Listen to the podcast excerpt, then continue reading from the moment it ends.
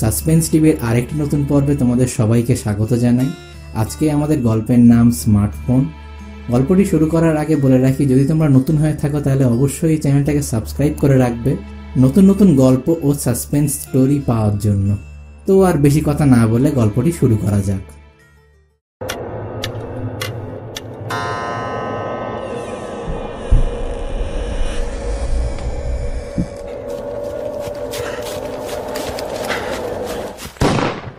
Suspense TV, শুধুমাত্র ইউটিউবে।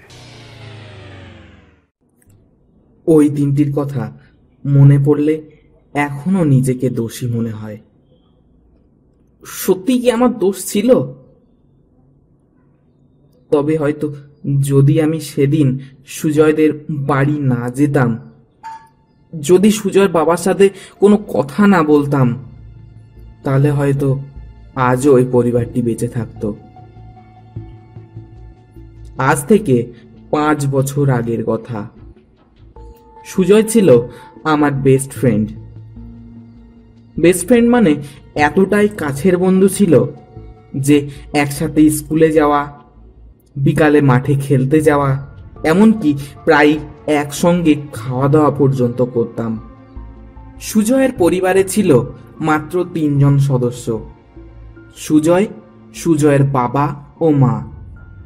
সুজয়ের বাবা ছিলেন একজন উচ্চ পদস্থ পুলিশ অফিসার এবং মা ছিলেন একজন স্কুল শিক্ষিকা। বেশ সুখেই ছিল তারা। তবে কে জানতো, একটি ছোট্ট ঘটনা পুরো পরিবারটাকে ধ্বংস করে দেবে। ঘটনাটির সূত্রপাত হয় একটি স্মার্টফোনকে নিয়ে। বছরটি ছিল দু হাজার চোদ্দ সাল।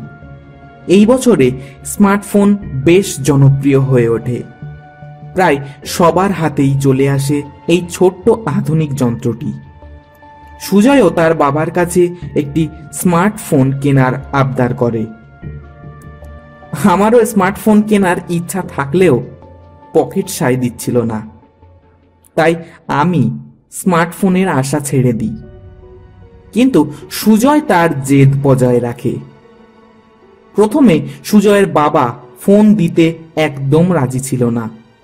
কিন্তু সুজয়ের চোদ্দতম জন্মদিনে সেই সুজয়ের বাবাই সুজয়কে একটি স্মার্টফোন উপহার দেয়। উপহারটি পেয়ে সুজয় এতটাই খুশি হয় যা মুখে বর্ণনা দেওয়া অসম্ভব। তবে সুজয়ের এই খুশি আস্তে আস্তে সুজয়কে আমাদের কাছ থেকে আলাদা করে দেয়। ফোন পাওয়ার এক মাস পর থেকে সুজয় যেন কোথায় হারিয়ে যেতে থাকে। আমার সাথে সুজয় প্রায় কথা বলা বন্ধই করে দেয়। সুজয় আস্তে আস্তে তার বাবা মায়ের সাথে কথা বলা প্রায় বন্ধ করে দেয়। বিকালে মাঠে খেলতে আসাও বন্ধ করে দেয়। এমনকি বাড়ি থেকে স্কুলের জন্য বেরিয়েও প্রায় স্কুলে আসতো না। শুধু সারাক্ষণ ফোন নিয়ে পড়ে থাকতো সে। কি করে তাও কেউ জানে না।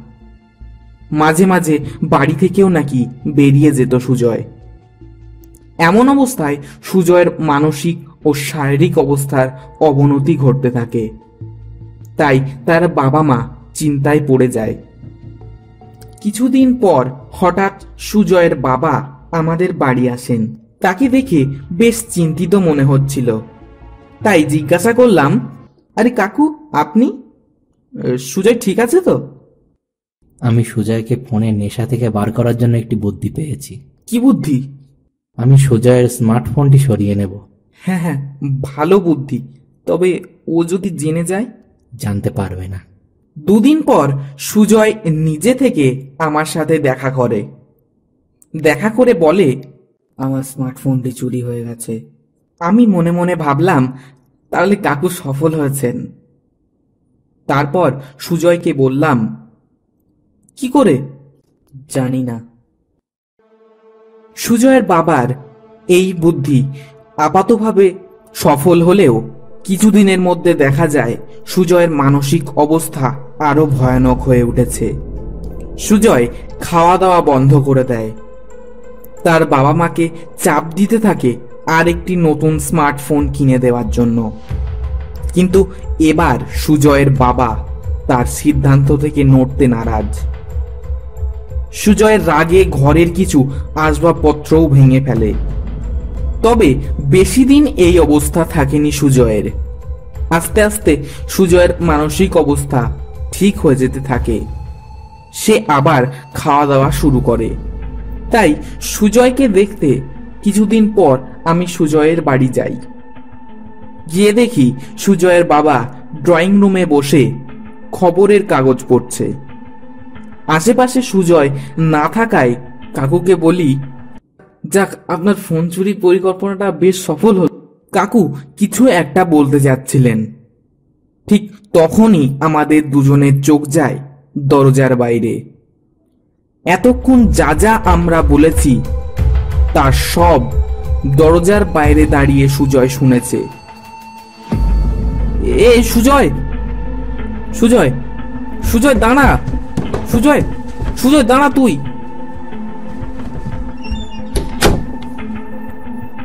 সুজয় এক মুহূর্ত সময় না নষ্ট করে সোজা উপরে তার ঘরে চলে যায়।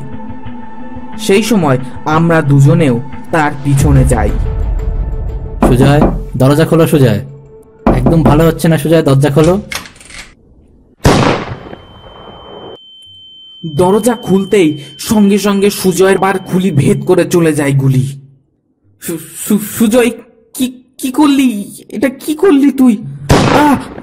ঠিক তখনই আরেকবার গুলি চলল, আর গুলি এসে লাগল আমার গায়ে। সঙ্গে সঙ্গে আমি যন্ত্রণায় ছটফট করতে করতে মাটিতে লুটিয়ে পড়লাম। আমাকে গুলি মেরে সুজয় সঙ্গে সঙ্গে বাড়ির বাইরে বেরিয়ে যায়। তারপর বাড়ির বাইরে দাঁড়িয়ে থাকা একটি গাড়িতে উঠে সেই স্থান ত্যাগ করে। তারপর সুজয় পৌঁছায় একটি পুরানো বাড়িতে, যেখানে তার দেখা হয় সেই ব্যক্তির সাথে। যার সাথে সুজয় স্মার্টফোন পাওয়ার পর সারাক্ষণ ব্যস্ত থাকত। সেই লোকটি যে সুজয়কে প্রবেশ করিয়েছে এই ক্রাইম জগতে, যে সুজয়কে পুরোটাই পরিবর্তন করিয়ে দিয়েছে। এই পরিবর্তন এতটাই ভয়ঙ্কর পরিবর্তন ছিল যে সুজয় তার বাবাকে খুন করতেও পিছপা হয়নি। সেখানে পৌঁছানোর পর সুজয় সেই ব্যক্তিকে বলে আমি আমার বাবাকে খুন করে দিয়েছি। ঠিক কাজ করেছ তুমি। ওই লোকটি আমার আর তোমার পথের কাঁটা ছিল। আজ সরে গেল সেই কাঁটা। এই নাও তোমার স্মার্টফোন। আমার স্মার্টফোন? মানে তুমি আমার স্মার্টফোনটি চুরি করেছিলে? তাহলে তাহলে আমি আমার বাবাকে কেন মারলাম? ওটাই তো আমার প্ল্যান ছিল। তোমার বাবাই আমার পথের সব থেকে বড় কাঁটা ছিল। তোমার বাবাই আমার প্রত্যেকটি কাজে বাধা হয়ে দাঁড়াতো। তাই আমার লক্ষ্য ছিল তাকে হটিয়ে দেওয়া। আর আজ সেই কাজ সম্পূর্ণ করলে তুমি। আজ আমি খুব খুশি। কারণ আমার রাস্তার সব থেকে বড় কাঁটা আজ সরেছে। তার মানে তুমি এতদিন আমার সাথে ভালো ব্যবহার করে তোমার জালে ফাঁসিয়ে আমার বাবাকে মারার জন্যই এতদিন বাহ! তুমি তাহলে বুঝে গেছো সব।